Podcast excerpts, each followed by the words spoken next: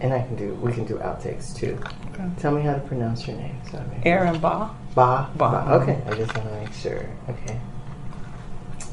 Yeah. Let me just go over here. Where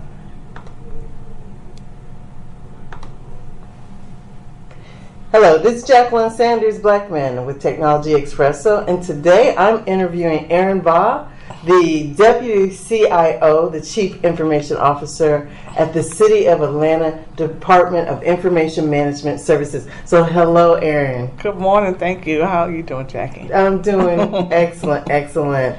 Um, it's just such a pleasure. You know, we met at the PinkTech Women's uh, International Day, uh, Women's Day program and Right. you were being honored. So i'm honored now to be able to have this opportunity to really kind of do a deep dive and let people know you know what is the day in the life of a cio you know what all is involved? But before we, we go there take us back. How did you get into it technology? What was your path? Okay, so my story is I kind of fell into this. Okay, so my background prior to coming to the city of Atlanta, I worked for a company that was called ChoicePoint, which no longer exists. It was purchased by LexisNexis in 2008. And so I started there. When I started there, it was Equifax. I started with Equifax, and Equifax pretty much had two umbrellas. They had insurance services and they had financial services, which was the credit bureau. So under insurance services, you had risk, you had employment screening, and things like that. So I kind of fell under that group. Um, although it was a technology-based company on, under the insurance services. So when we broke off or spun off from Equifax, ChoicePoint took on its own name, new life, that type of thing. And so I've always been interested in technology. So even though I worked at what we call the field office, um, any new technology that came out, I wanted to be a part of the project because it was going to come downstream, right? So they were creating it in corporate office, and then they would come and deploy, of course, in our local center. So I always wanted to find out what it was. I like new and dynamic stuff, right? How it was going to impact us, and so I wanted to be kind of on the front end.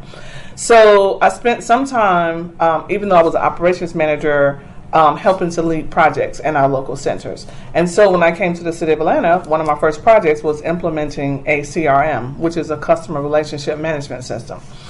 And from there, it just kind of spun off, and I've been in this field ever since I've been with the city for eight years. Okay. So since 2008.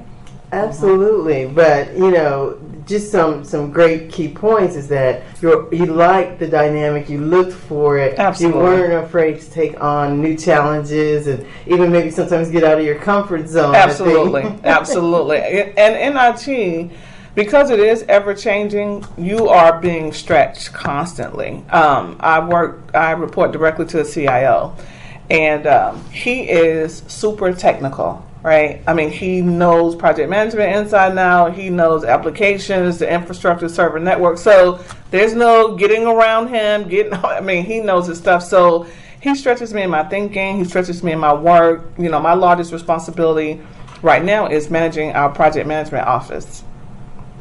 And so with that comes um, a diverse uh, portfolio of projects. So we have our regular infrastructure projects, which help to keep the lights on.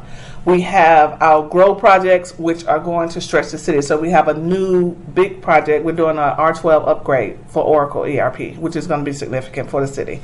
And then we have what we call kind of mainstream um, technologies like mobile, building mobile platforms, because those are new. And so people want to be able to have mobile workforces. So for our sanitation departments, for our uh, road construction departments, which are part of public works, for our Department of Watershed Management, for the people who are out there fixing the pipes that are in the ground and things like that. So we have a, a, a vast majority, of, a good variety of um, different projects. And so technology.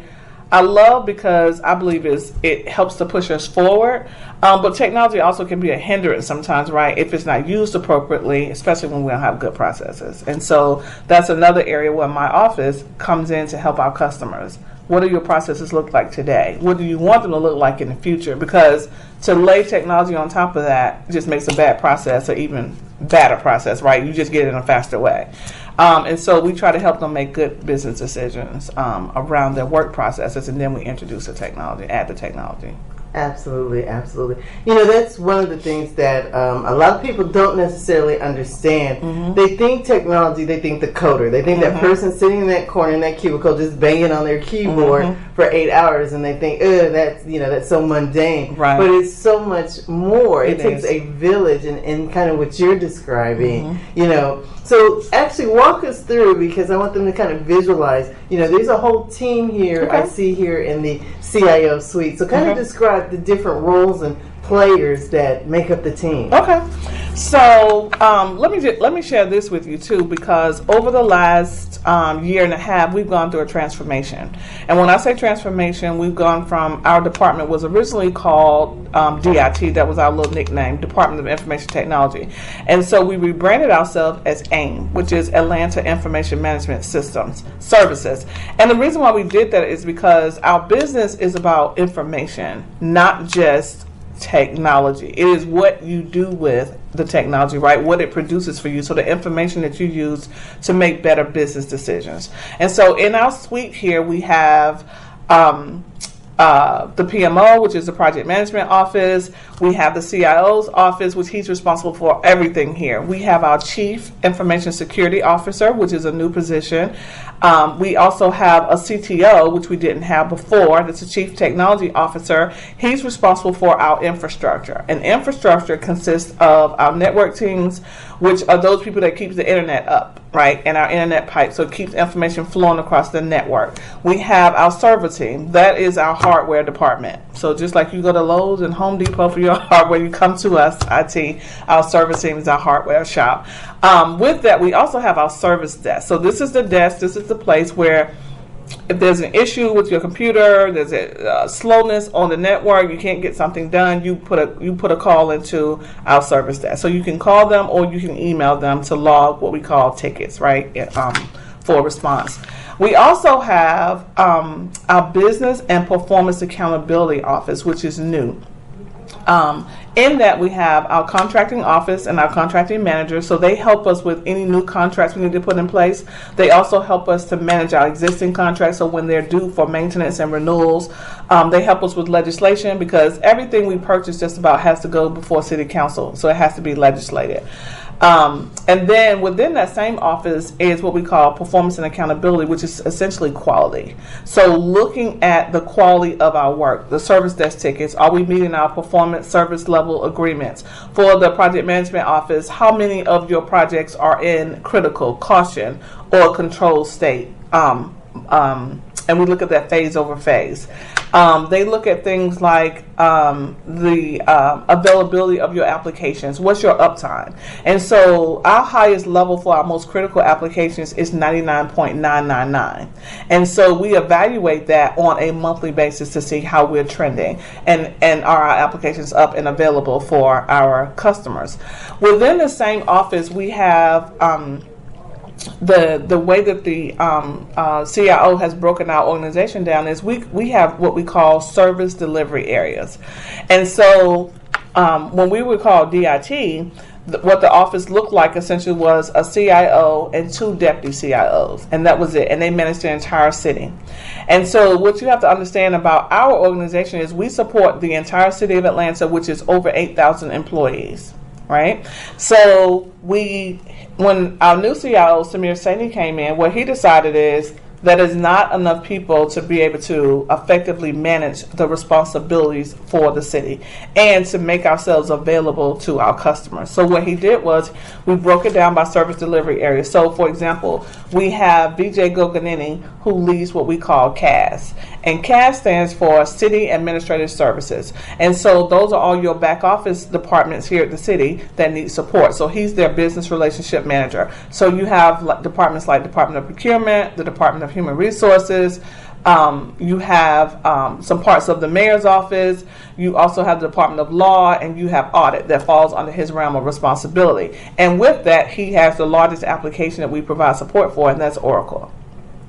Then we have Kirk Talbert, who oversees our COS, which is COS, and that is city operations support. And so these are all your departments that are citizen facing that offer services to citizens. So, for example, for permitting, that falls under the Department of Planning and Community Development. So he oversees that group. 311, which is a new initiative that was a launch um, almost two years ago for the city. So these are all non emergency calls that come in. So that's citizen facing. So he manages that team as well. Um, oh, he supports that department, provides support for them. He also has Department of Public Works that falls under his purview, which is one of our largest workforces for the city of Atlanta, um, Department of uh, Public Works. And then um, he has some other ancillary groups like sustainability, our Office of Entertainment and Film.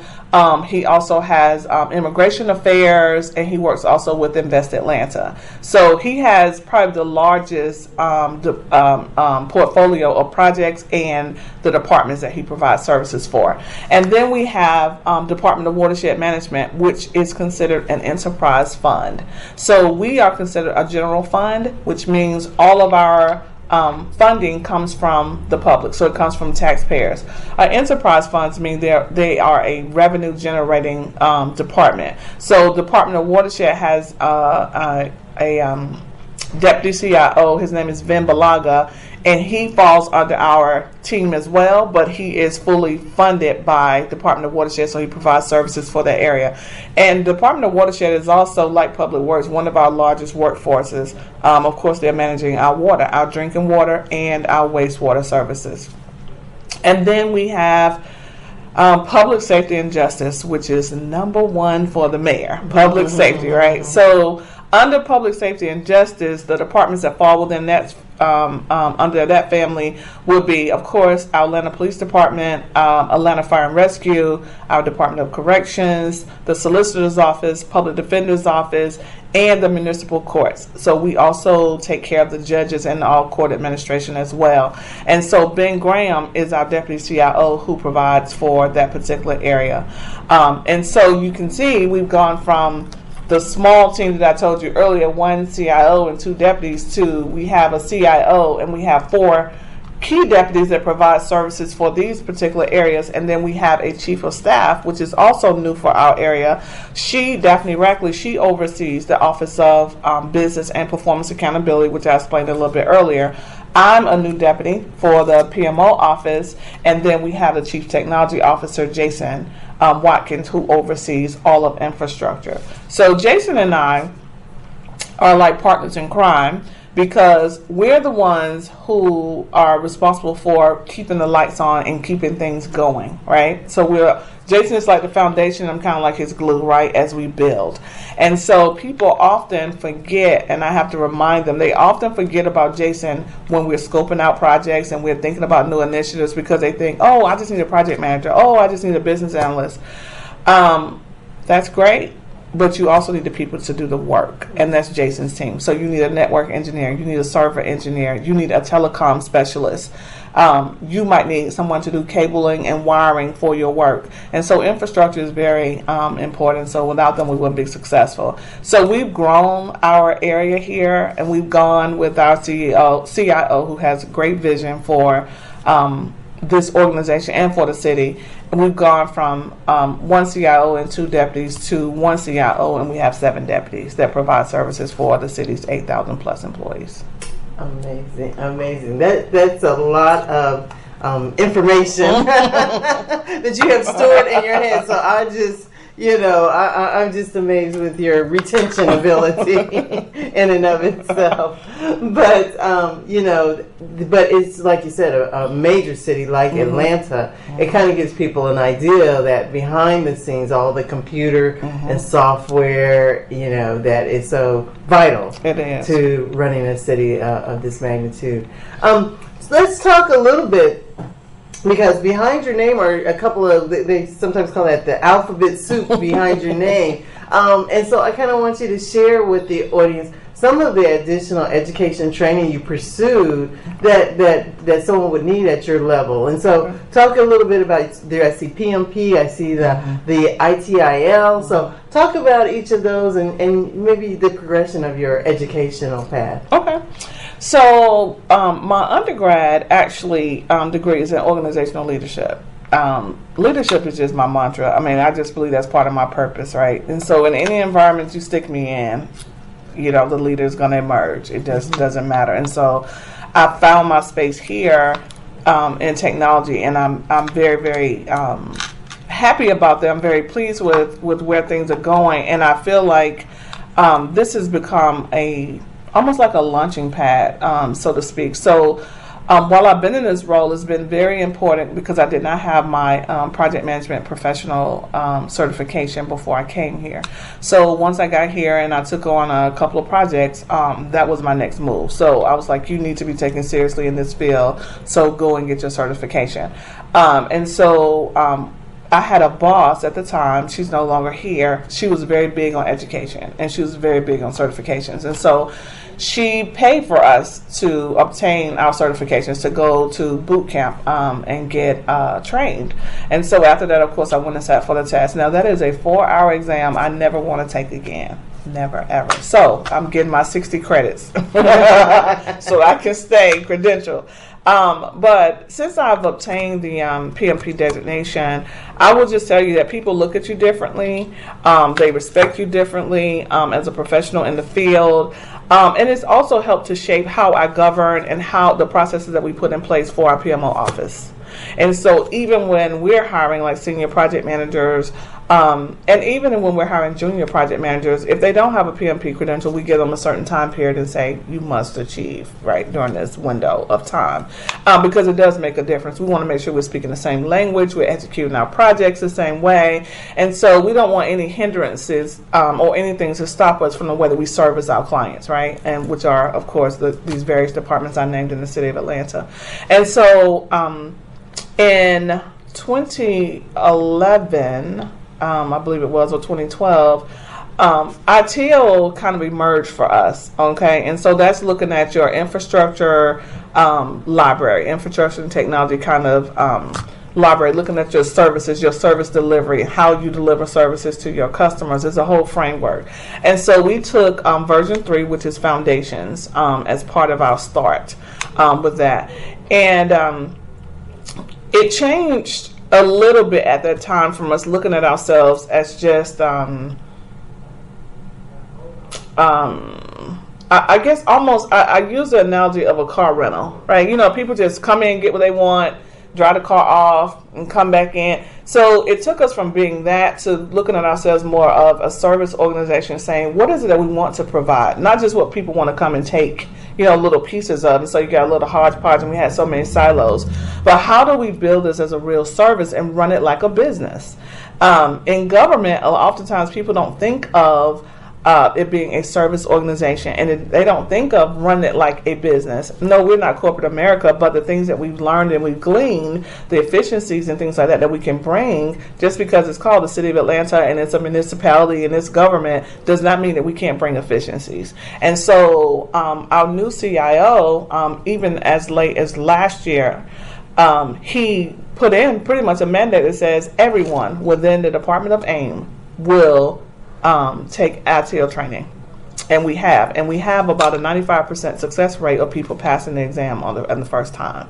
And so the majority of our staff already have received their certification ITIL um, version 3 foundations. And so right now what we're doing is we're looking at the next level and who we want to send for that training. So, looking a little deeper into the service delivery model, the service design, um, as we look to bring on a new service management tool. So, that's one of our projects as well, and we're building it out using the ITIL framework. Awesome, mm-hmm. awesome.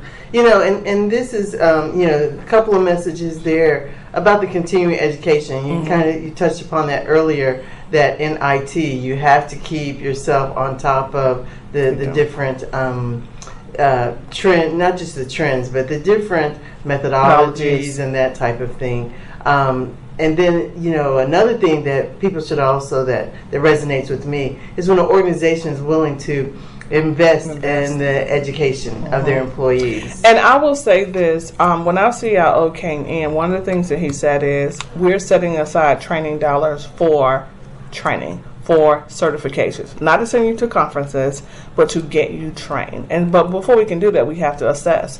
And so we've spent some time looking at our workforce, um, and I will say that he's kept his commitment. So, for example. Um, in our on our infrastructure team, because you have server um, engineers, you have network engineers, you have telecom specialists, you have telecom engineers, you have um, those who do the wiring and cabling um, and various other functions. And so one of the things that they're doing is looking at what what is a curriculum that we can build, right? So that there's a, a, a training plan that shows succession, right, for your work, shows your ability to be promoted within your work, but shows how you're expanding your competency, right, as a City of Atlanta professional, as an IT professional. And so they've been working with Microsoft and various other agencies because there are um, there are multiple ways of getting it done, you know, because dollars are um, you know, my grandma always said you can only spend a dollar once, right? So when we get those dollars in our budget, we have to spend them wisely. And so um, our CTO has done a great job of partnering with various um, local training vendors um, around the city and and putting together, um, like I said, a plan for each of his. Uh, areas of discipline and the the the um, those positions within those particular um, uh, disciplines to say here's the track right? We're going to build this track out. And so within one year we would have achieved this. Within 18 months we would have achieved this in 24 and i think it's making a difference with our staff they are coming to work. They feel more empowered. They feel like they're, um, there's a true investment in them and their careers and where they want to go. So we're not trying to pigeonhole people. We're trying to help them, right? And so we're trying to help them grow and become the best employees that they can be. Because with that, that means they're going to perform at the optimal level, right? Which our customers are then going to be satisfied. So, not just rebranding ourselves from DIT to AIM, but really looking at the whole spectrum of our employee base and saying, I believe in you, right? right? I want the best for you. I want you to feel good when you walk through these doors. I want you to give it not just 100%, right? And so, I don't want you, one of the, one of the things that we say around here is we, we don't want them to feel like they're at work. Right? Because when you love what you're doing and you're really passionate about it, it's not work. It's just what I do, right? And so you do it with joy and you do it with excitement and you do it with passion. And it shows, right? Not just sometimes, but it shows every day. And so we want to get consistent in the way that we deliver those services to our customers. Well, awesome, awesome. And you know, I, I, I like that. And it's a two way street that. Um, when people are looking for opportunities, mm-hmm. they need to look for organizations Absolutely. that think and have these type of philosophies mm-hmm. um, for them as well you know right. so that they don't they're not just copying from job to job absolutely and absolutely I, I i can completely relate because i have a passion for it and um, you know, I think that's almost, that's very important in IT mm-hmm. too. I think about that. Like when I think about doctors, I want them to be passionate about Absolutely. their work. I don't want right. them to think of it as a job. Right. Well, when you think about how much we rely on technology, mm-hmm um, you know, you want people behind the technology to be passionate about what they, do, you know, and not just trying to run out of the door at five o'clock right. and you know hack a little code here mm-hmm. and there. So it, it's it's I think that's really really you know I, I think that gives people insight right. about uh, your office and what you do. Um, well, let me ask you now. I'm going to change the topic a little bit okay. related to women okay. in IT. Okay. Because there's a lot of chatter about that. And so you're one of the exceptions to the rule when we start talking about people at the C level mm-hmm. and, um, you know, in IT. Tell us about your experience and, you know, along the way, did you find challenges because you were a woman and, or, and how you dealt with those? Mm-hmm. Uh, yes. I would say I did um, have challenges. One of my buffers when I first came in was um, I was a director, and so I had a deputy that I reported to, right? And she was a woman. And so she buffered a lot of things, so I didn't have to deal with them. She kind of took the brunt of it. But when she left, um, I started working for um, another deputy who actually was a female too, so it's very interesting. Um, and um, they two different personality types. But one of the things I, I learned from her was she was a buffer too, but um, she would allow you opportunities though to kind of fight your own battles, right? Or you know, get in the arena a little bit because you can't you, you don't know your strength, right, and what powers you have, or you know your negotiation skills. Um, if somebody's always doing it for you, right, and so um, having the opportunity to kind of see firsthand some adversity. I remember a meeting I went to. I'll never forget this. A meeting I went to, and it was about a project, and it was a big project, and um, there was a COO, deputy COO, um, and there were all these commissioners around the table. And this was my first time um, actually at this particular meeting. And so I'm sitting around the table and I'm looking at all the people, and I started listening to what they were saying, you know, the conversation. So it wasn't my turn to speak, um, so I'm just listening. And one of the things I realized, um, Jacqueline, was these are people just like me, right? And so the questions they had, the thoughts they had, the insecurities that you could see some of them have, or lack of confidence in some things. I mean, it just kind of put me at ease and just say, just say what you have to say. You know, I mean, it's not like they're any different from you. They have a different title, right? Um, but they're still people. So that in that moment, I was just like, relax, right? Just be you, and it went fine. Um, but I will say that. Um, th- there have been some challenges. I noticed differences between sometimes how women are treated versus how men um, are treated. Now, one of the things I will say about Mayor Reed is he has a lot of women in his administration as part of his cabinet um, and his team. But in IT, what I've noticed is when you go to conferences, it's mostly male dominated. Um, when you're asked, as a matter of fact, I was just recently asked about a CIO forum um, it's all males. I will be the only female that was on it if I accept their invitation. Um, they get a lot more invitations than women do to go out and speak. Um, so I, I, just wonder why, because of course we're more than capable. Um, and I think sometimes we don't put ourselves out there, right, to say, hey, I'm available or I want to do that. So either volunteering in that space or um, signing up to say, hey, when you have your next whatever that is, right, your conference, your panel discussion, put me on it or consider me, you know, for that. Um, I do feel like, you know, with the team that we have here, it's a pretty good team. But even with them, sometimes I have to say, hey, I'm here. Nope, we're not going to do that. Consider this, you know, bring me in. And so I have to remind them sometimes um, because. I, I don't, I, and I don't necessarily think um, from them that it's because um, they don't respect me. Um, I just think that part of it is this is what I'm used to. And so men acclimate. So I will share this about um, at Christmas, um, our boss took us out for Christmas dinner. and so what was interesting was we were taking a picture and then we all noticed all of the women were sitting up front at the front of the table and all the men were sitting to the back of the table. So it's a long table, right? And so they said, no, we got to mix it up. And so um, nobody wanted to change seats, so we all stayed. But then what it puts in your mind is we gravitate to what is natural, right? And where we feel like there's conversation or there's some. Um, there's some connection. And so sometimes I find I have to go out of my way to say, you know what, I need to have a meeting with you, or let's go to lunch together, or let's have breakfast. Um, because sometimes if people aren't willing to come to you, you have to go to them. Um, and so I would say I've never really faced here a lot of hostility. I would say my former job, um, it was uh, um, some of the IT professionals were a little bit more condescending.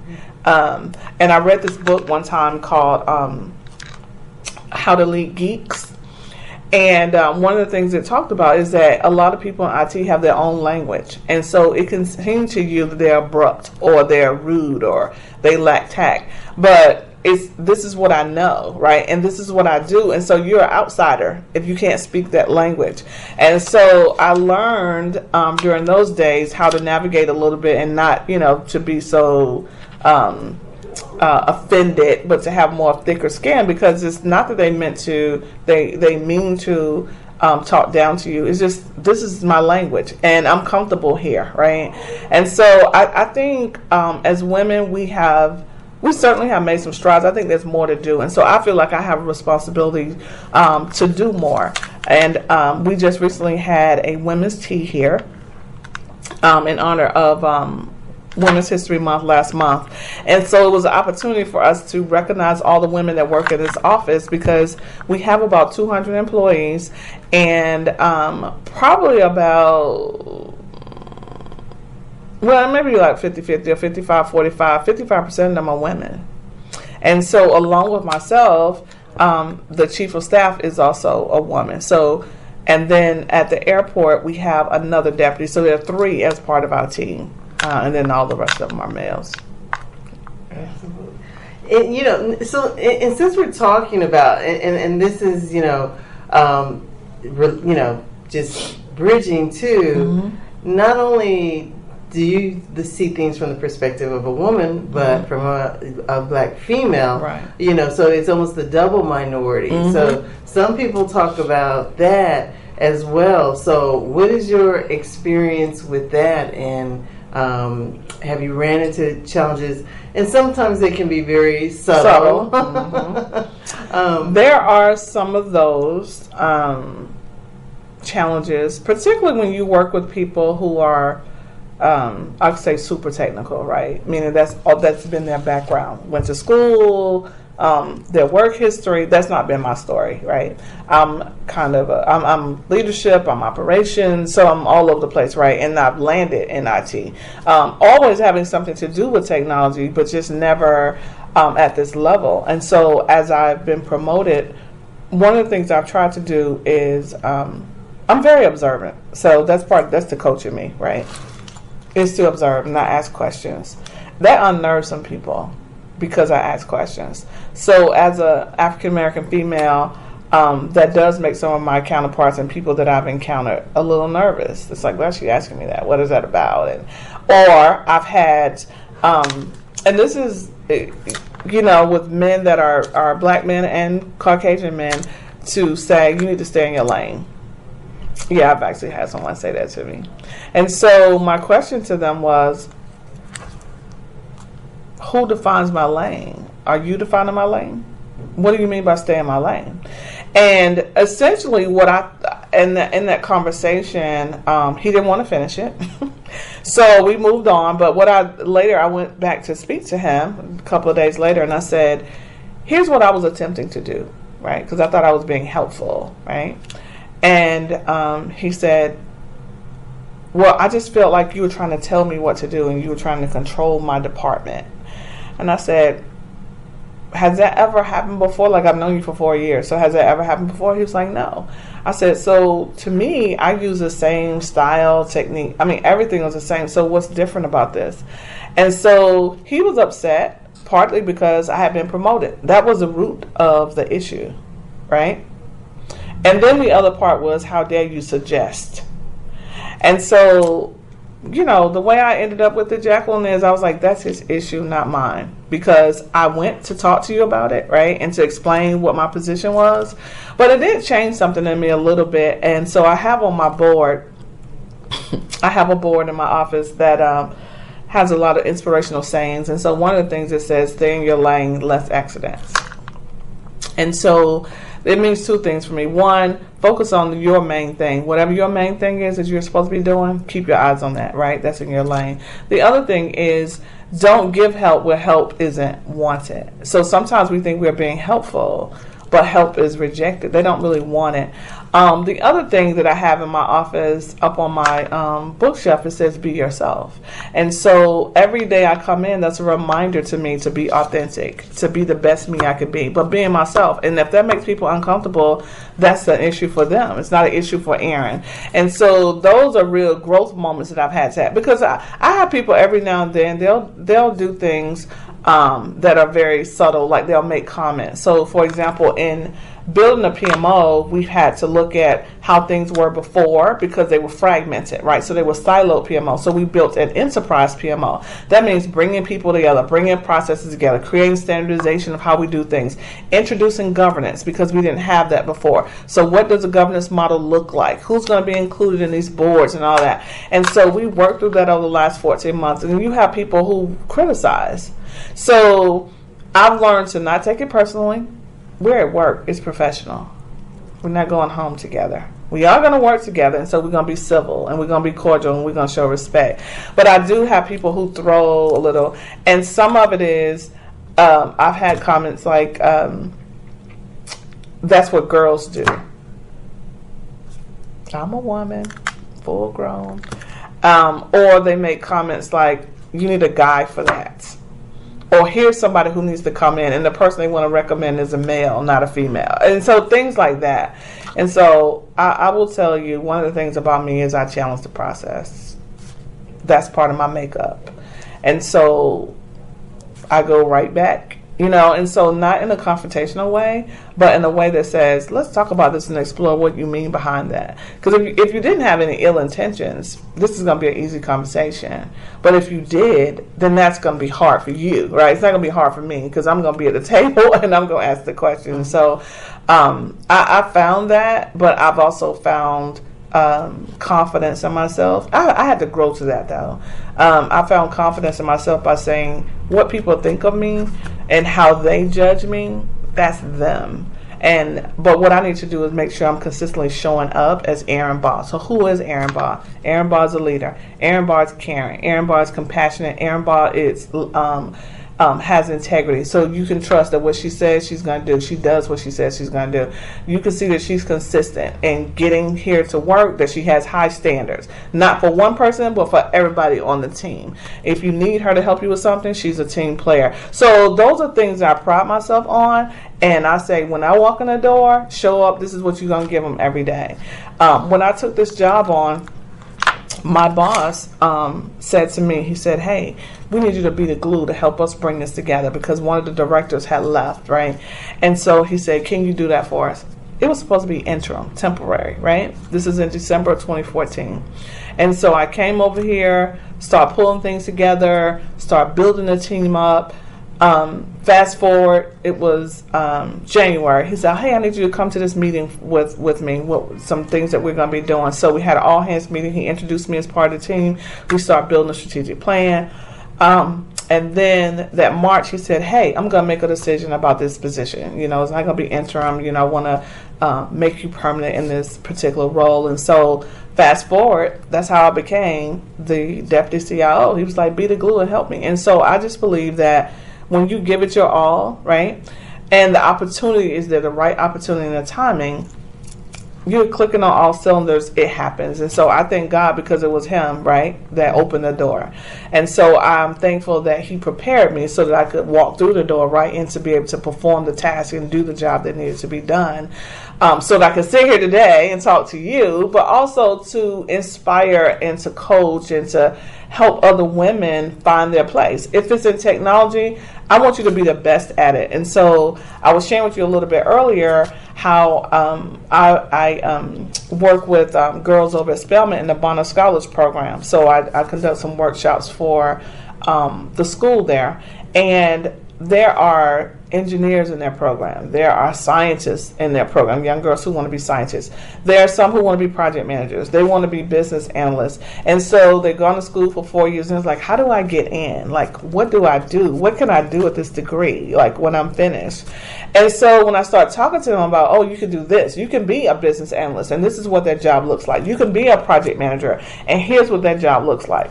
You can even take um, being a scientist. The Department of Watershed Management they have scientists, so they look at erosion of the the uh, the earth, the dirt, the water, how that affects the water. They have people who work in labs that does they do testing right on water and the water samples. So they're all kind of um, industries that you can get in and not be locked into what seems traditional. And also sharing with them how we need women in STEM, you know, the science, technology, engineering, and, and mathematics. And so those things you can use here. Also for telecom. If you're, you know, if you want to get into telecommunications, we have field engineers that do that work. Um, we also have a director who is a um, female that leads our telecom um, team here, and so you have those opportunities. Um, people we partner with AT and T and some of those um, organizations where you're out there and women are being shown how to lay fiber right? What that looks like, the communication channels, and and building those type things. So there are a lot of opportunities in non, you know, traditional settings, um, but there are a lot of opportunity for women and um, technology. Absolutely. You know, one of the things uh, that, that you touched upon, but I really want you to kind of expand, is about coaching, mentoring. You know, maybe start with, with some of the people that were your coaches or mentors or who inspired you, if you have any particular role models, but how important that is to young people coming along and, okay. and going down this career path.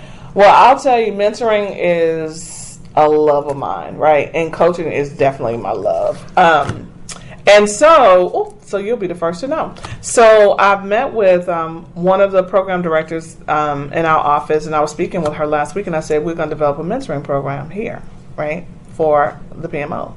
And the reason why I want to do that is because there are a lot of people who come, some experienced, some a little inexperienced, but they need um, someone to mentor them, right? So smooth the edges out, help them navigate the way, that kind of thing. And I, I see that as important because that happened to me early on in my life. So I've had several um, informal and formal mentors. And so I'll tell you about um, one of my first informal mentoring experiences. Um, it was a lady, Rita Burrows is her name, and she was from England. Um, and she and her husband, Charlie, lived in Winter Park, Florida, but she worked here in Atlanta in uh, at the company where I formerly worked. And so I remember um, being promoted to a supervisor. And so um, with that, you know, it's a shift from being, you know, among your team and, and even being a team leader to now these same people that I used to go lunch with and hang with, now you're a supervisor. And so um, your style of dress and your conversations, all of that, right, um, came into play. So I remember one day, she said, Come, let me talk to you, love. That's how she spoke to you. and so I said, Yes, Rita. And so um, she said, I want to say, I like the way you dress, but I want to make sure you have these particular things in your wardrobe. You need a black skirt, a blue skirt, a navy jacket, a black jacket, a gray skirt, and you can wear slacks if you like. Now, she always wore skirts, right? And Rita was in sales, so she didn't report to me. She didn't have to say anything to me, but she took me aside as a 25 year old and said, Make sure your wardrobe has these things in it. And I always tell that story because I'll never forget it. Um, as much as I like to dress up, no one had ever said these particular things you need to have, right? Make sure that you have. So I appreciate her. And when I got into tough times, um, she would come to me and say, let's process let's think about what you just experienced, what's just happened, what did we learn from that? And so she helped me build plans, right, so that I could be successful. Um, because I felt like at times, you know, being that young, I had been thrown to the wolves, right? So I'm like, yes, I'm up for the challenge, and then you get in, and it's like, oh my God, everything is coming to you, coming at you from every angle. And so she was my informal mentor that helped me navigate my first two years of um, supervising. So I uh, love and appreciate Rita Burrows. And from a formal mentoring perspective, I had several. So I'll stay with that same company, um, Sharon Dones. Um, and I absolutely love this lady. She was our senior vice president of human resources, and how she spotted me or just picked me, I have no idea. Um, again, I think that probably was a God thing, but she um, latched on to me, and so she, her office was at our corporate office, and I was in the field office, and so I would go out there every now and then. And so one day she said, "Come in, let me talk to you." So I go in, and um, she always had, and I think this is where I get my bookshelf thing from too. She always had a bookshelf and always had the latest business books, right? And so when you leave her office, you are always going to leave with a book, right? She she always left you with something. So she she was talking to me. She said, you know, we're getting ready to start a women's council, and so the purpose of the women's council was to begin mentoring the junior um, leaders, the people that they saw would be promoted up the, the ranks and getting them positioned. And she said, um, the other thing is we're going to be bringing in coaches, and uh, I feel like we should get you a coach. So I'm going to talk to your boss, and I'm going to talk to your vice president about you know doing that. So I said, oh okay. Didn't really know the impact that that would have on my life um, and so she was true to her word, left with the great book, of course. It was the Four Agreements. And um, probably a couple of months after that, um, she called me one day, and I had a choice of two coaches that I could um, go with. One, her name was Mary Kay, and the other one was Doris Shannon. So I chose Doris Shannon. And one of the reasons why I chose Doris is because Doris was an older lady, very wise, African American lady. Um, but Doris' values align with my values. So when we had our first conversation, we, we there was just like a connection that we made, and so I was like, "This is the right person."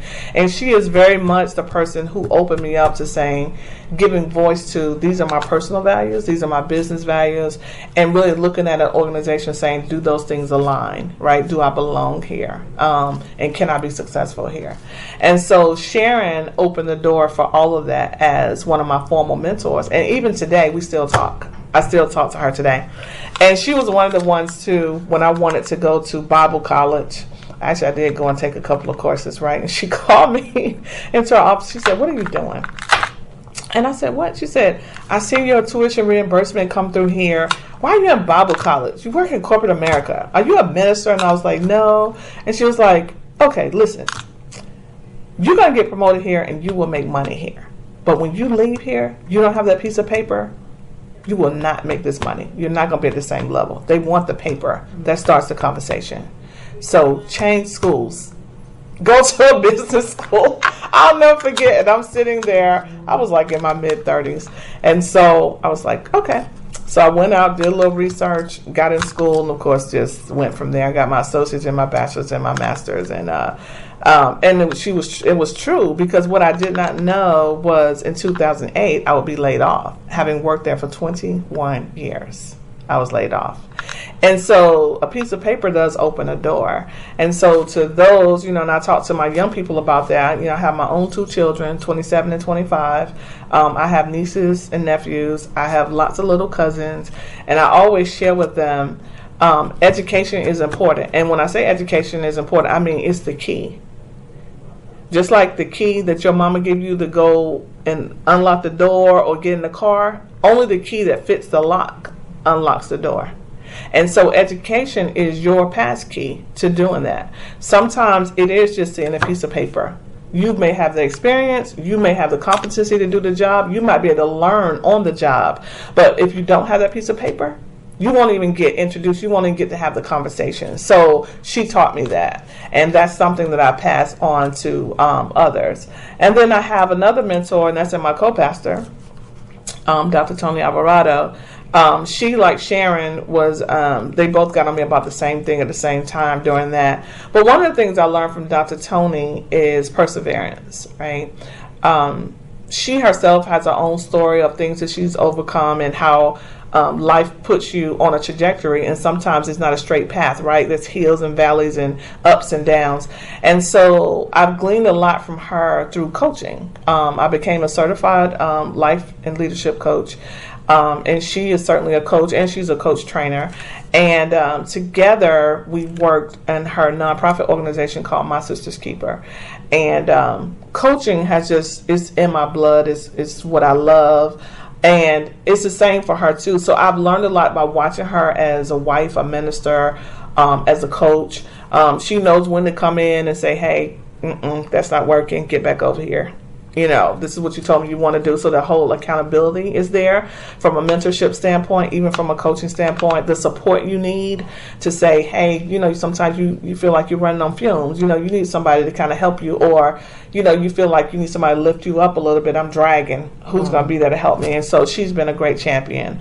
Um, in that uh, respect. And then one of my former bosses here, who I still have a relationship with, Deborah Henson, she was um, more of um, I see her as kind of my executive coach slash mentor because when I got to the city, there were things I did not understand about the politics mm-hmm. of city government. I knew politics in corporate. You know, some of that is kind of black and white. Although there's some subtle things that can happen, but here there are a lot of relationships. So there are a lot of things that are woven, right? And so you don't necessarily know who's connected to who, what's going on, and so when to speak, when not to speak, and who's who. She helped me navigate a lot and um, helped me with my executive presence. And so I would say that those relationships, mentoring, super important coaching um, very much important and that's my part of that's my um, part of, of me uh, for the give back right of giving back to um, others and so i would definitely say when you think of mentoring oftentimes um, we're we're told it's a junior senior relationship, and a lot of times it is right. It's aspiring to be what someone else is, or you know, um, you know, to follow their path, or to desire to get to a particular level. But I would say a a really good mentor relationship is also reciprocal, which means the mentee is not the only one who receives, but also the mentor. Right? Um, a lot of times people just want to go tap somebody and say, Hey, Jacqueline, will you be my mentor? And you don't know them, they don't know you, there's no connection there. So it's like, what are you after really? And I think some of the better relationships come from people who do have a vested interest and people that you do have some type of relationship with, right? Um, not just um, being a taker and a lot of times that's what people want. And I know the other term out there is like sponsor, who can sponsor me, like in some organizations and help. And I think all those things are necessary. I just think that we need to, our motivation for why we want them, right? The underlying motive. Um, needs to come from kind of a pure place, right? And and I'm not saying everybody's going to take that. That's my position, um, because I feel like I've been most successful. Some of those relationships I sought, and some of them I didn't. They sought me. They said there's something in you, so I want to invest my time. Um, and sometimes, if we're being true to who we are, they come for you. You don't have to go to them. They come and they come seeking it. And then the other times we do have to ask, right? But just making sure we're clear about what it is that we want at the end of the day from that mentor or from that coach. Absolutely. Mm-hmm. You know, one of the key takeaways of what you said too, um, some of it it sounded like they were some tough love. I mean, they oh, were absolutely. being very blunt, and you were being receptive mm-hmm. to it because sometimes as a, a, you know even a young person, sometimes you think, no, I'm you know I'm got got to keep it 100, mm-hmm. or you know right. I, you know this is me, I'm not going to change or bend. But there's some pieces of it that that wisdom that they were sharing with you that sometimes you can it's better to change an organization from the inside, inside. versus from the outside. Absolutely. you know, people want to be a rebel on the outside, and it's like, well, no one even hears you because right. you know you're outside standing on that that street, right. just yelling at a brick wall. So, and you know what? I I will tell you, um, as a young girl, I was sharing this with one of my friends yesterday. I remember um, growing up. I wanted to like please everybody I was I'm my mother's oldest child. There are five of us. And so being the oldest you had a responsibility, right, to lead to do the right things because your brothers and your sisters are watching you. Your cousins who live next door are watching you on both sides of you. And so my aunts, my grandmother, my mother, everybody had an expectation of Errin is going to excel. She's going to do this. You're going to do that. A lot of pressure. And so I wanted to rise to the occasion, right? And so you take that on as a little girl, eight, nine, ten years old, and then you become a 21 year old, you become a 28 year old, you become a 35 year old, and you're still trying to please people. I want everybody to be happy. I want everybody to like me. Because if I'm doing what they want me to do, then. And so one day I woke up and I said, I am stressed out. This is not working for me. You know, I'm like basically in tears and trying to figure out like what in the world happened. And so it went back to my roots and I said, what's very important? Yeah, when I was in high school, it was important to me to be popular. And I was. I was most popular, right? It's in the yearbook. but at 35, 40, 45, I don't really care about that. You know what I'm saying? It's no, not at the sacri- not to sacrifice my life, my health, you know, my purpose. I can't do that. So then you find a way, and I had to find a way of being comfortable in my own skin, right? And being um, courageous enough to say, you know what, that's not me. That's not acceptable behavior for for you to treat me. Um, that's not who I am. And so I learned, and I, I will say, this one lady, um, when I got laid off, I was so disappointed. Did not see it coming, right? And so I called this this lady who had worked for our company for maybe like a year, and um, I, I was talking to her, and she said, "Listen, at the end of the day, Errin, sometimes you can't respect the person; you have to respect the desk, the title on the desk." And I said, What do you mean by that? She said, We're oftentimes, um, we don't get to choose our boss. And so sometimes you don't like that person. There's personality conflicts. And um, sometimes you do get along, but sometimes you don't. And when you don't, you don't disrespect them. you disrespect the office that they walk in. So you do the things necessary to get your job done, not having any attachment to that particular person. Excuse me. And from that day to this one, I've used that because there are times when there are people that you don't necessarily like. Um, and you question, you know, if they should be in the place that they're in and why they're in that place and, you know, looking at their leadership. And I don't ever want to be in a place of judging people, but what I do is I take that and I say, people work for you. People work as part of your team. What do they see? What are you showing them? And so on the days that I don't feel good, well, you can't lash out. Do you understand what I'm saying? Because you are then painting a picture for someone or you're impacting someone's life or they may be making a judgment in that moment about who you are. Is that really you? So do you maybe you need to take a minute in your office, or maybe you need to go walk around the block and get yourself together and then come back, um, because people do um, follow what we do, and people and as leaders they take seriously what we say, right, and the actions we take, and so um, listening to her that day, I it, it changed something in me um, for a couple of ways. One, it made me think about um, my childhood again of wanting to be liked by everybody. You can be liked and be disrespected.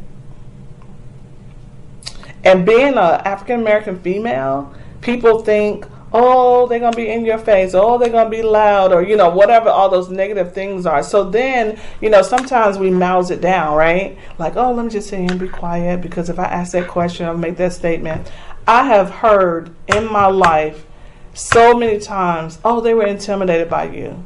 Really? Look at me, five seven. I'm not gonna tell you my weight.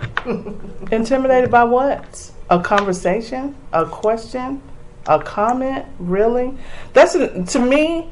The last person who said that to me, I said, I see that as a cop out. That seems very convenient to me that they would be intimidated by me. I said my behavior wasn't threatening anyway. And the person who said this to me was sitting in the room during the whole, you know, the conversation. And I said, did any my body language, anything that I did, my voice, my tone, anything suggest that I was in a defensive mode or intimidating mode? I said, no. But that's just the way the person took it. And I said, well, I believe it's a matter because they didn't get what they wanted from that conversation. So now it's intimidating. Um, I had a VP one time to say to me, You're not a team player. And I said, Why? She said, You should just get on board with where we're going and what we're going to do, and you don't need to ask questions. We were on a conference call, right? And so she asks for our opinions. Okay. Here's me. Nobody else on there said anything. They said everything in the background, right? So I, I asked my question and then I made a suggestion, right? So we hang up the phone, and then my boss, from where I was sitting in that particular office, he came around the corner. I could see his little head walking around. He comes around and he says, "Hey, let me talk to you for a minute." Close the door. And I said, "Sure." He said, um, "I was just on the phone, with, you know, her, the name, the VP, and." Um, she said that you you um, were not a team player, and I said, "What do you mean I'm not a team player?" I said, "Here's what," and this was during the time of uh, TSA. We had a huge project, right? And so this is when TSA was being formed. This was after 9/11, right? And so we were having to deploy people to um, Boston and Los Angeles and all these different airports, right, to secure. And so our assignment was to get people there. We had to deploy our own resources there to start doing the screening for what was going to be formed as TSA on the Homeland Security, right? And so everything was very time sensitive. It was urgent. This was new ground. We had never been in this place before. And so I said, I made a suggestion, right, about our deployment. She asked. And so I asked the question first and then I made a suggestion. And I said, How is that perceived that that I'm not a team player. He said, I don't know. It just she doesn't think. I said, I don't think she likes me. This is this is my response, right? And he said, Oh no, it's not true. And so then I went on to tell him things she did when she came to the office, right? And so how she treated one person versus another person. He was like, No, no, no, I don't think that's true. I don't think that's true. I said, Okay. I said, Well, when I get an opportunity to talk to her again, I'll I'll talk that through. No, you don't need to say anything to her. I've already covered it. I said, No, she said it about me. You're my manager. You're delivering the message. But if she believes I'm not a team player and she's a vice president, which means she's your boss, I need to understand that, right? So for myself. So I waited a little while. I made an appointment with her, right? So I go to the corporate office. I meet with her, and um, that that one conversation changed everything in our relationship. Right now, today, she sends me notes on Facebook and everything. And here's what happened I go into the office and I said, I've not had an opportunity to sit down and speak with you since you've taken over as our vice president. Because the, the former vice president, we got along very well. She was very outspoken. She would she would get in your face so you had to be thick skinned with her. But she liked the fact that you just didn't back down, right? That you challenged the process. So here's somebody else that wasn't her style. So that meant for me, I needed to learn to adapt. This here's a different person. So understanding your boss, right? Or at least your boss's boss. So I went down and I and so I said, We haven't had a chance to, you know, really meet and talk. And so she said, What's on your mind? I said, Well, a couple of things. I said, um, I what I did was I shared with her what my values were, and I shared with her the way that I work, and so I shared with her some of my past experiences and different things like that. And I said, and it seems that you have a different lens or you have a different take on how things should be done. So I want to make sure that I understand you, you understand me, and we can build a good working relationship. And so she said, sure. So we started talking, and she said, well, one of the things that I see that you can you can grow from is you need to move from more of a traffic cop to being more strategic. And I said, Well, can you give me an example? So she said, Sure. So she gave me some examples of some things that happened. And she said, Although you executed well, you're directing traffic.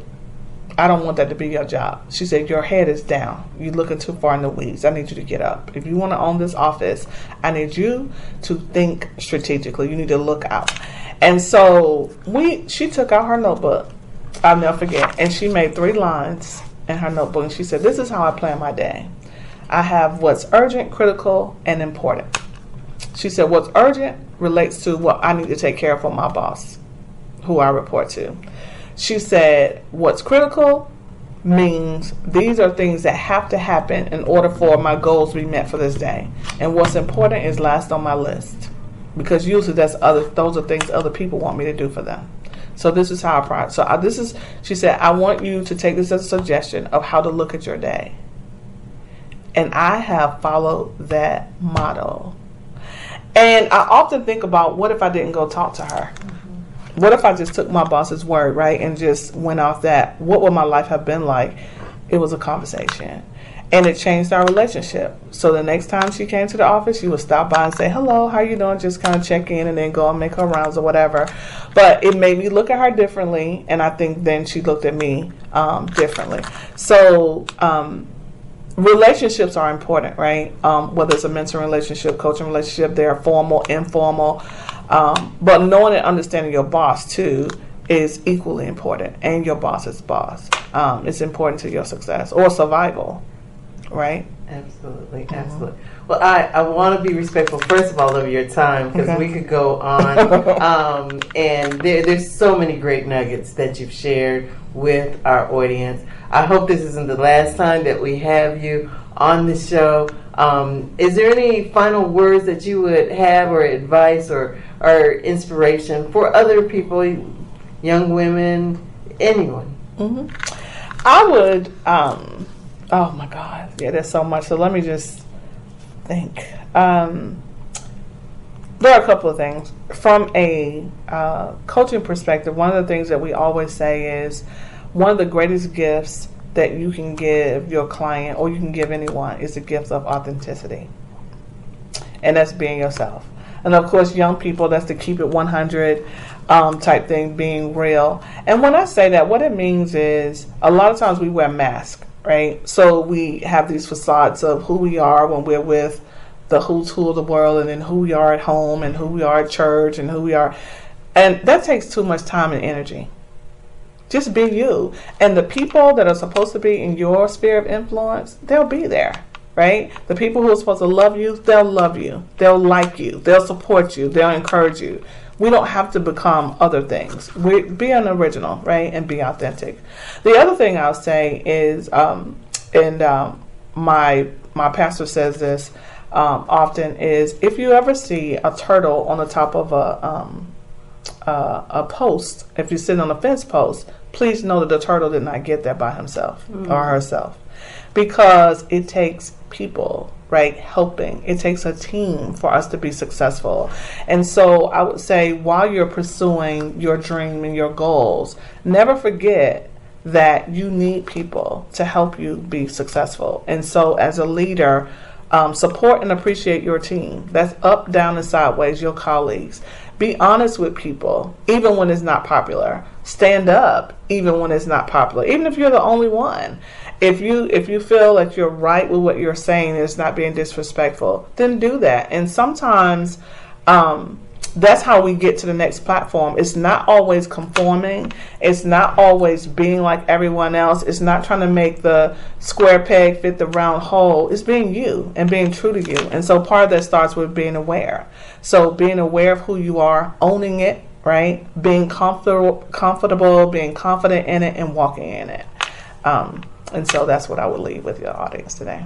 Well, thank you so much. And again, it was a pleasure speaking with Errin Baugh, Deputy CIO of the Atlanta, um, of, of Atlanta. Thank, Thank, you, you, Jacqueline. Thank you. Oh, that's that's Gabby. She's from our communications department. Jacqueline. Nice to meet you. Nice to meet you. Well, while we have you, can I get you to take a couple of snapshots with uh, Errin? And I'd like to get a couple of us. Um, Yeah, Deanna wasn't able to make it today. She had a, a family um, thing. So I'm glad you could come in, Gabby Gab. I, I, I um I wanted to know if you had any um social media tags if oh, I could absolutely. um add it Yeah. to our Facebook. Sure, sure, sure, sure. Yeah, here's all of mine, Okay, perfect. my tags and everything. Thank you. Should I get the magazines in there? If you can, absolutely. Sure I'll get that out the way. Okay. Second. Let me do a little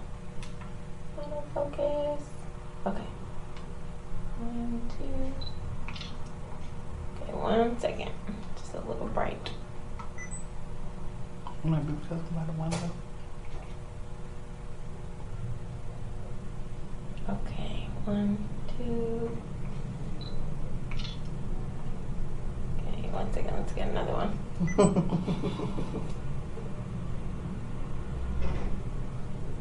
Okay. One, two. Then I'm gonna, I'm gonna get some with my camera. Okay. And I want to do uh, one with my This one? yes. You want to set it up for way, me? Yeah, that way I can. Oops, excuse sorry. me. And then I'd like to do one with have you hold the magazine because Okay. I want to send that directly to them too. Okay. Yeah, that'd be, that'd be good. Let's see. Whatever. we- Okay. Alright, one, two. What's happening yeah, down it's here? having a good time I down know. there. Lots of feet shots. Okay, here we go. One, two, three, three, three. Okay, it took like four. Okay, thank okay, you. one more, one more Oh, together. one more. Okay. right. mhm. Yeah, you know you guys are like Angelina and okay. All right, here we go. All right, stay right there. You guys look great. Perfect. Oh, Thank you. thanks, Gabby Gab. And then I, I can take these. I'm Okay. gonna take a couple of you with the uh, magazine. Get out there and take the risk. Um, do you know when this will be publishing? I don't want to post anything before you. well, I'm going to let's see the the show. I'll actually probably post this evening, so it's going to be seven this evening. Oh. So anytime after seven this evening. you can- Okay. Yeah. Thank And you. you're going to be putting it on the Atlanta website. Yes, we have a Facebook page. Okay. Um, I was just gonna put that last little blurb, her Okay. last little um, words of inspiration. Right. Um, but then other than that, I mean that that was the only thing really. Okay, Mhm. so yeah, we're, this is all just there. pushing out to help the, um, you know, promotion of STEM and that type of thing. So yeah. Awesome. awesome. Yes, she is. Thank she you, is. Gavin. No problem. Thank you. Okay. Oh, you want me to do all of them or just stand oh, in front of them? Just one, yeah. Just pick one. Like oh, yeah, that'd be perfect. Let's see. Oh, my job is close. oh, that's nice.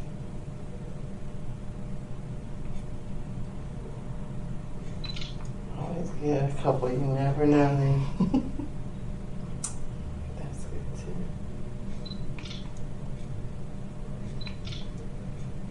Perfect. Who do you work for, Jackie? So, oh, speaking of which, so we didn't get to finish it. So, part of my my I guess you could call my day job. I'm freelance. I do freelance because freelance, I've okay. worked I've worked for corporate America for 30 years. My Oh, wow. last uh, full time contract was or uh, position was at Quintile, so I did pharmaceutical clinical trials. Okay. Um, and so I'm PMP certified. I'm Okay. CBAP certified. I'm Oh, Six wow. Sigma.